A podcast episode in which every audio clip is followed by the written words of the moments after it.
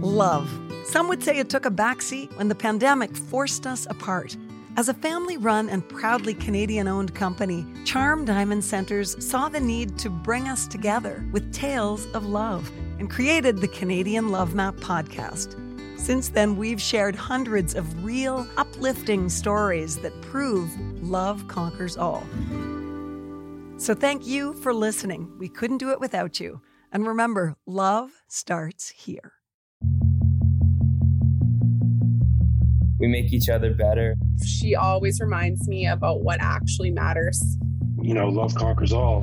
Wherever he is, I, I want to be there, always. She just always accepted me for who I was. He makes me a better person. It was like love at first sight. Well, love is the most important thing. It then all of a sudden made sense to me. If I'm doing this to myself because I hate myself, what would happen if I loved myself instead? Wouldn't it then make sense that some of these behaviors would naturally sort themselves out? And when I made that connection, that was magic. Hi, I'm Nancy Regan. Today's love story belongs to Roni Davis.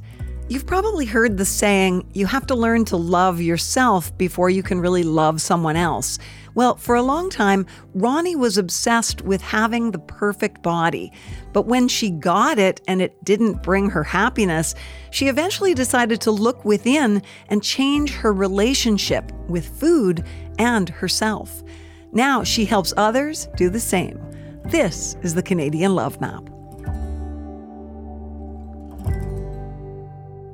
Hi, Roni. Welcome to the Canadian Love Map. Hi, Nancy. I'm so excited to be here with you. I love it when people fill out our application and apply to be on this podcast because it's so fun to read the different applications. Yours was particularly intriguing because the first line of your answer, tell us about your love story, was this My love story is about myself. Take it away, Roni. Tell me, first of all, what made you want to apply? Well, I think partly because I love your work so much already and I love the podcast already, but also I think because, you know, so much of my life I spent feeling like I was alone with the things that I was struggling with. Mm-hmm. And I know that there are still women out there right now struggling with the same things that I did when I felt so alone. And so, any chance I have to share what I've been through to help them, I'm all over it. Even though I do not enjoy talking about these things. yeah. So it's a chance to amplify your contribution. Yeah, that's my goal, hopefully. I thrive on knowing that, you know, the cliche, my pain had a purpose. Mm-hmm. I like finding purpose in my pain and and knowing that there are still women out there that are living what I lived and that by hearing my voice they'll not feel so alone and that they'll have some hope. Yeah that's that's for me really important. And so any chance i get to do that and you know so when i saw the application i thought you know self-love is a love story too and it's probably one of the most important ones. I couldn't so, agree more. and that's my that's my the biggest part of my journey is is learning to love myself so Okay, so before we get to that happy ending, we're going to dig into that pain you're talking about. Sorry to say. Yay! Let's go back and start at the beginning for me. What was childhood like for you? Abusive alcoholic father, mother who was just trying to survive him and keep food on our table. So it was very difficult. I don't remember feeling safe, nurtured, loved, secure all of those things that you hope that your child feels. I don't remember feeling those growing up. I knew that my parents loved me, but I don't remember feeling safe and secure and nurtured and loved. And I knew growing up that it was kind of messing me up somehow, but I didn't really fully understand how. I also had a mother who she kept a calendar, and I think that she still does to this day, a calendar in our bathroom on the counter with her weight. Hmm. So every morning she'd write her weight on the calendar. Every day at noon she'd write her weight. Every day at bedtime she'd write her weight. Focus on size and and looks and weight was a big was a big factor, and also all of the other things that went with that. And did you feel that communicated to you as well? It wasn't just her obsession, if you don't mind me using that word, but she was communicating the importance of all that to you as well? It was never directed at me, but I still internalized it because, you know, we learn from the people around us growing up. Mm-hmm. Like I learned from my mom and her mom and, and my aunts and the people that were close to me. I learned what it meant to be a woman by watching my mom. And that's in no way, shape, or form meant to sound like I'm blaming my mother for any of my, you know what I mean? It's just, it is what it is. She learned it from her mother. Mm-hmm. She was the product of her upbringing. Exactly. Yeah, as as we all are. And so that's how I learned to be in the world. Even though it wasn't directed at me, I still internalized it. Does the expression hurt people hurt people resonate for you? so so much. So much of my life I spent hating my father because of the way that we grew up. Mm-hmm. And it wasn't until I really started getting into self-discovery and really kind of understanding that hurt people hurt people that I, I, really started being able to find some forgiveness for mm. that because I started recognizing that in him and in my mom, same thing. You know, they were both hurt in different ways. I started recognizing that they were just hurt people doing the best that they could. How did your mother's example impact your relationship with your body? Initially, it didn't really. It wasn't just my mother's example that impacted my relationship with my body, although that definitely set the stage for the message that what matters is how I look. Like I can remember being in fourth grade and sucking my belly in when I was walking to the to the chalkboard. Like I'm walking to the chalkboard to answer a question for the teacher, and I'm sucking my belly in as much as I can to try to make it as, look as small as I can. So there, there was definitely that aspect of it and again, it wasn't just from her, but I, I learned very early on that my currency lied in what I looked like and not much else. That affects so much of your mentality, then it like bleeds into everything, doesn't it? It bleeds into everything because I didn't feel like I was worth anything outside of how I looked. I didn't feel like I was lovable outside of how I looked. I always felt like I had to earn love. And the only way I knew to do that was to be small and look cute. Mm-hmm. And when I was younger, it was easy because I'm only five feet tall and, and you know, I'm, I'm fairly compact. But as I started getting older, weight started going on. I was introduced to dieting in my early teens by an adult in my life who loved me and just wanted me to learn to eat healthy. So she gave me a copy of a low carb book.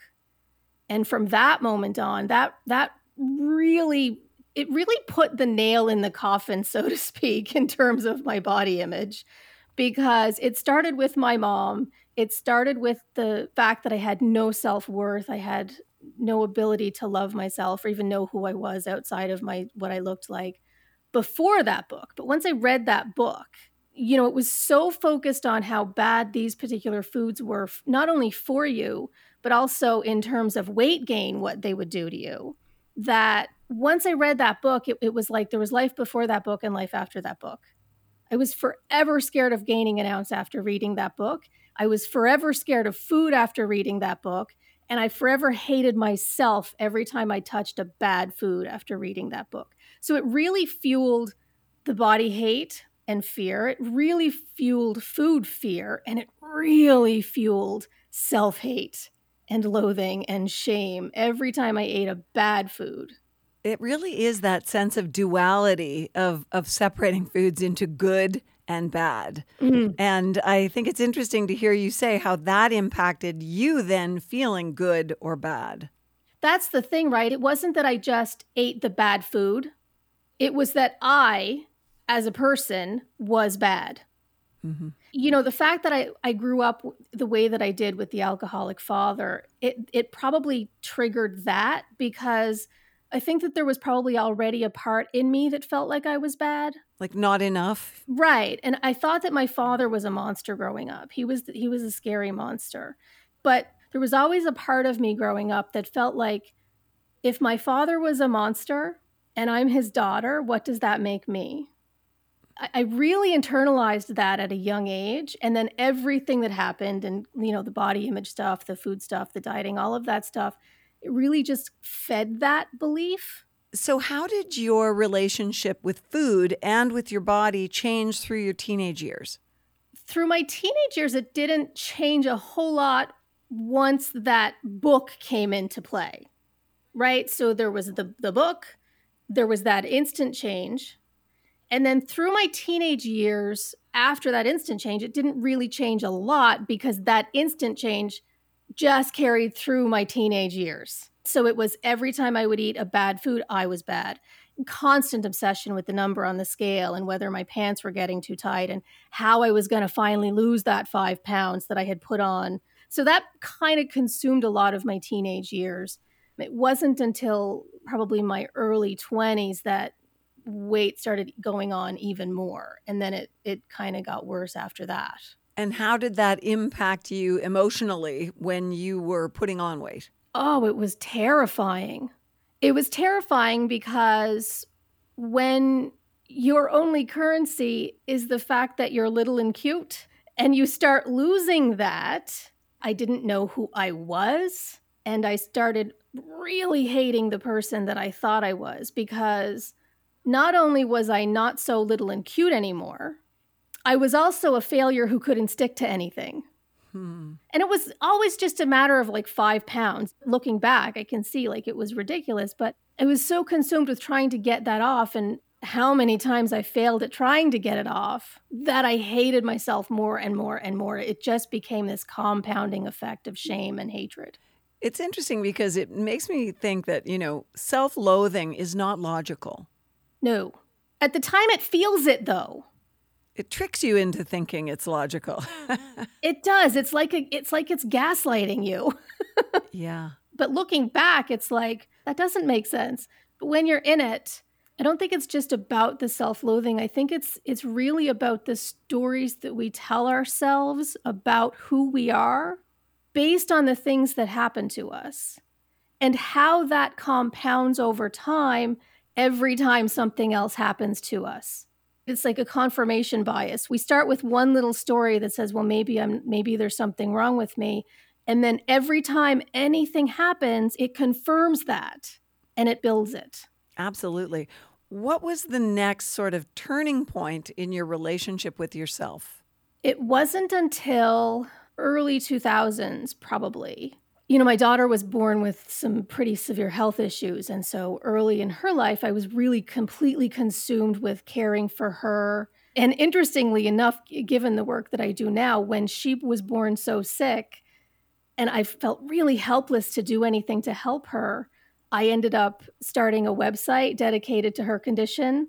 And I wrote a book and I devoted my life to helping other moms who had kids going through what my daughter was going through so it's it's interesting that that after she was born that's just the direction my life took like let me just help others with whatever i'm going through. Early in her life her care was 24/7 but when i started coming out of that when she started doing better and you know becoming more stable and i started coming out of that i started going like okay wait a second i'm really miserable. I'm really unhappy and not doing well in life here. And i blamed it on my weight. Hmm well, it's just because I got fat. And all I need to do is lose the weight. And so I'm going to get serious now and I'm going to fix this problem. mm-hmm. That was cute. that sounds like sarcasm to me. that was really cute. A little bit, maybe. Yeah. yeah. Yeah. So at that point, the self loathing hit a new, new high or low, however you want to look at it. Mm-hmm. And it's a really powerful motivator when it's strong enough, but it's not a motivator for positive things. Right. So it, it motivated me to lose the weight, which was great at the time because I thought that was my problem. But when I got down to what the weight that I thought was going to make me happy and love myself, I felt the same way I did at the heavier weight. And I went, huh, guess I need to lose more weight. So I lost more weight, still hated myself, every time I set a goal, for this thing that I thought was going to solve my problem of being so miserable and hating myself, I'd get there and I still hated myself. And so I'd have to set another goal to try to fix the problem again. Right. And I guess you learned the hard way that when your goals are based in fear rather than love, they're unattainable often. They were based in fear rather than love, and they were based on the belief that I had to earn love by changing what my body looked like because I didn't deserve it any other way.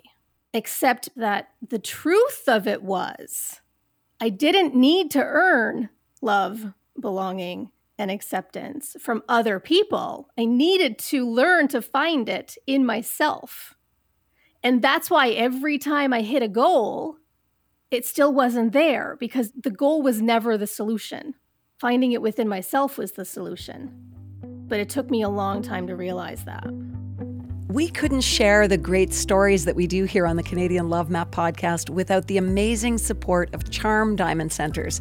They are Canada's largest family owned jeweler, and they're proud to be putting love on the map. The folks at Charm Diamond Centres are thrilled to be a part of your love story. So visit charmdiamondcentres.com or one of your local stores. Love starts here.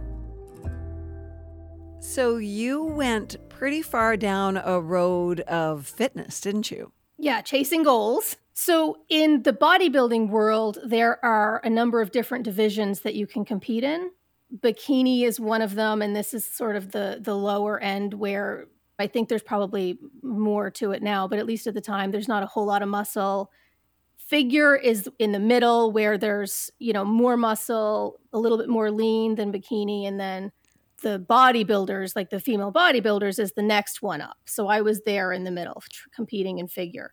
I was Canadian Trainer of the Year. I was, you know, in ads for bodybuilding.com. I was writing for bodybuilding websites. I was a champion figure athlete. I was pretty successful in that world. And I'll, I'll never forget on stage, five inch heels, teeny tiny competition suit, walking off stage with my trophies mm. and a huge smile plastered across my face that was hiding my confusion over the fact that I still hated myself. mm-hmm. because that was supposed to be the thing that fixed it you know, I often say I wish every woman that's ever struggled with body image could have that experience one time of being handed trophies for what your body looks like and realizing this wasn't it. Right. Yeah. It was never about this. So, what was the turning point for you? The turning point was that it almost destroyed me. Everybody always says how difficult it is to change or even to make the decision to change. And absolutely, it is really, really hard. But for me, the decision to change eventually became really, really easy because it was continue to live like this or die. I don't say that lightly. I was engaging in behaviors at the time that we all associate with being healthy behaviors I was exercising every day. I was eating clean. I was doing all the things you're supposed to do to be healthy. So I was engaging in behaviors that we associate with health. But none of what I was doing was healthy because during my first competition prep years earlier, I was introduced to clean eating. That brought me from just disordered eating, which I had been experiencing in the years prior, that bumped me up the next notch to full blown eating disorder within about four days. Within about eight months, I was sitting in a therapist's office being diagnosed with bulimia, and I struggled with that for years. Eventually, it got so bad, there was also depression, panic attacks, anxiety disorder, and binge eating. The bulimia ended fairly early because my compensatory behaviors were starvation, and overexercise. And those things suck. They were no fun. But I kept up with the binge eating for years. And it got so bad. I was hospitalized for a week one time because I couldn't stop eating. And by the end of it, I was going to bed every night feeling like I may die in my sleep. I had eaten so much. So you went from really clean eating to binging or you would you would be very strict about your diet and then you would binge and when you were binging you would just eat without a control measure that said okay No that's enough now No control. My body would say that's enough. The hole in my chest would say, I'm starving to death and I will never be full. So you have to keep feeding me. So I would eat clean, white knuckling my way through eating clean for as long as I could. But there was always the rebound of a binge pretty quickly afterwards. And so then I would promise myself the next day I was going to stop and, you know, eat well again and then three days later another binge and and at its worst that became kind of a several times a week event where i was going to bed my fingertips would be numb my heart would be beating out of my chest like major responses and and reactions from my body because i had put so much food in it like i was eating to the point that i couldn't breathe right anymore because there was so much food in my body and yet the hole in my chest still felt like feed me. I'm not okay. Feed me. I need more. And I couldn't figure out at the time what that more was that I needed. I just knew that if I could put enough food in there, maybe it'd feel better. Never did. Sounds very much like a an addiction cycle and i wonder was there a time when you hit bottom There were so many bottoms. I remember one time I was eating a bag. At the time, my candy of choice were jujubes. And I'd get like the big, like pound bag of mm-hmm. jujubes. And I remember eating in one sitting more than half the bag. And that does things to your body that make you not feel good. And I was recognizing that I'm not okay and I have to stop eating these. And so I, I threw them in the garbage can. I'd thrown candy away before, but I always went back in to get it. So this time, I dumped the candy out into the garbage can loose and I poured mustard all over it so that I wouldn't go back for it later because I'd ruined it. Mm-hmm. A few hours later, there I am in the in the garbage can digging candy out of the garbage can and rinsing it off under the under the tap. You know, because my compensatory behavior for over exercise, because I was training so much for the figure competitions, I had perpetual injuries. And for years and years and years and years, I just trained around them and ignored them because listen to my body. What? No, that's crazy talk. But eventually, it got to the point where my body was in constant agony. It just hurt all the time. The binging was out of control and I was in constant pain to the point that I couldn't even train anymore. And so at that point, I went, okay, I give up. Everything I've been doing up until this point, I've been doing to try to be healthy and like myself and feel good about my life. And, you know, I've, I've been trying, I've been chasing health and happiness and self love through all these external things for all these years. And look where I am. I'm in pain, physical pain all the time. I can barely move. I want to cry. My body hurts so bad all the time. I'm constantly crying because I hate myself so much I can barely function. I'm having panic attacks over the thought of leaving my house. And then when I couldn't train anymore, that was the final straw because the training was the one thing I was leaning on to keep me feeling a little bit emotionally stable. And when I couldn't do that anymore, I really fell apart and I just went, okay, you know what? I got to change this. And everything I've been doing up until this point has gotten me here. And so I have to abandon all of that and get real about changing the stuff that's going on in me that's causing this. Like the whole time I was in therapy, I would say to my therapist, Why am I like this?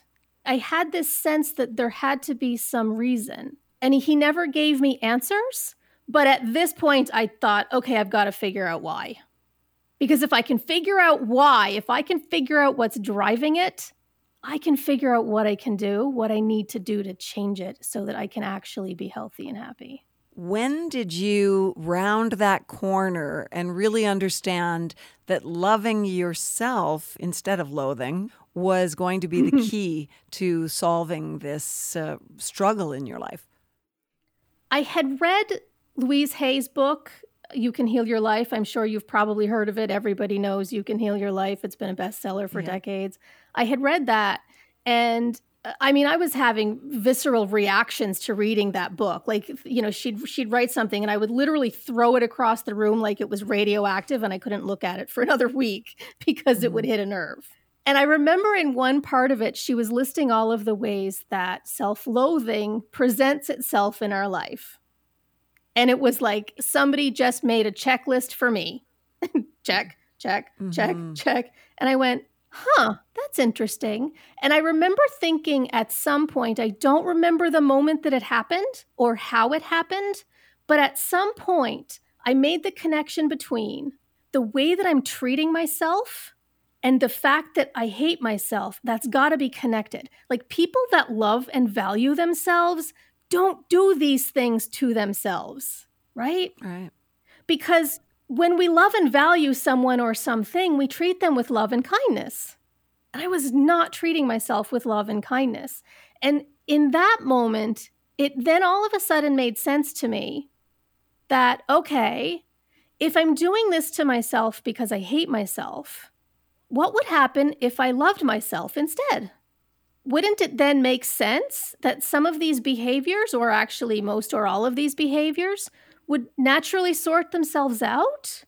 Because again, if you love and you value yourself, you don't treat yourself in those ways.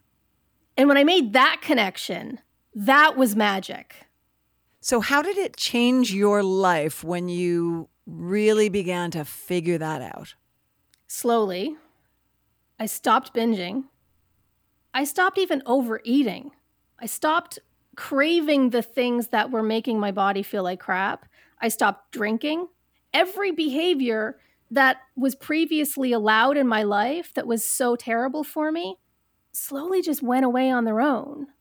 My self betrayal stopped. My self abuse stopped. I started showing up for myself in ways that I never had before because I started building that connection with myself that allowed me to recognize that, hey, you know what? I never needed anybody else to tell me that I was enough that I was worthy of love because I can find that place in myself. I can give it to myself when I need it the most. I don't need anybody else's approval, and I don't need to abuse myself and continue betraying myself. So, Roni, it's one thing to figure that out for yourself, and it is a slow, long process. I speak from experience. As you know, I know. Yeah. But now yeah. you are in a place where you are helping other people make that same kind of transition in mindset and mm. also, mm-hmm. you know, changing their relationship with their bodies and with their diet. How does it feel for you to be helping others along that same difficult path that you walked? It feels like the next level of healing. And it also feels glorious, is the first word that came to mind, which mm. sounds kind of silly, maybe, but it, it feels like it fills my heart in a way that I don't even think I have words to express. Because I remember living it I remember what it was like to feel so hopeless. I remember being there. And so to be able to use my experiences to help other women find that place in themselves where they just allow love, it's the most beautiful thing that I can imagine. It's it fills my heart, it fills my soul, it just fills my life with so much light and joy that I feel blessed every day. Because the truth is finding that place in ourselves where we are just love for ourselves first really is just as simple as allowing ourselves to do it. All we need to do is is allow ourselves to start looking. And you do that through a lens of food. Is there one main thing? There are a lot of people listening, I'm sure, who have gotten to this point and can totally relate. Is there one main thing that you try to help people do to shift the way they think about food in their lives? Yes. The biggest thing that, that I work on with the women that I work with is allowing themselves to eat whatever they want, whenever they want, even as much as they want. And every time I say that to somebody, they kind of recoil yeah, it sounds counterintuitive. Exactly. Exactly. It's the opposite of what we've been taught. But the reality is, when we allow that and when we stop judging ourselves and obsessing over food so much, we have the mental and emotional ability then to access that place of love for ourselves. right? Because the food obsessions, the weight obsessions, all of those things, they're external distractions. That's all they are. They're external distractions from the fact that there's a hole in us where love should be. Mm. And when we take away the distractions, we can focus on filling the hole with love. And then when you love yourself enough, you naturally gravitate towards things that help you feel your best. You start craving the foods that help you feel your best. Not a goal to chase, it's the natural outcome of learning to love yourself. That's a beautiful way to look at it. I want to wrap up by asking you what is your relationship with yourself like now? And, you know, often if I'm talking to a couple, I say, What do you love most about yourself? So that's how I want to ask that question. I love my resilience. I love my persistence. I am like a dog with a bone, and that's how I manage to heal. I love the fact that I never give up on myself and I never give up on other people either. And I love that I'm so willing to use what happened to me to help others find their way through what they're struggling with. Because a lot of people just kind of heal and then move on with their life. But I really love that part of me that says, no, you know what? Like, I need to use this for some good. So, Roni, if there's someone out there listening right now who's wondering, how do I get in touch with this woman? She's telling my story. How can they find you? Probably the easiest thing is my website, www.ecet.online. Beautiful. That's fantastic. Thank you so much for sharing your journey with us and being so open and honest about it. I really think it's uh, a value to so many, especially women. And you know, I've got my right hand in the in the air right now saying I need to hear all of this still at the age of 56. So thank you, Roni, so much. I think that's an important reminder, Nancy, that this is a process. It's not a one and done, it's a constant practice. And so thank you for giving me the space to be able to share. I appreciate that. And I appreciate your time and I appreciate the work you do as well. Our pleasure.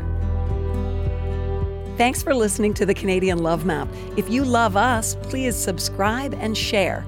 And if you want to help us spread the love even more, rate and review our podcast. It makes such a difference. We'll be back next week with another love story to add to the map.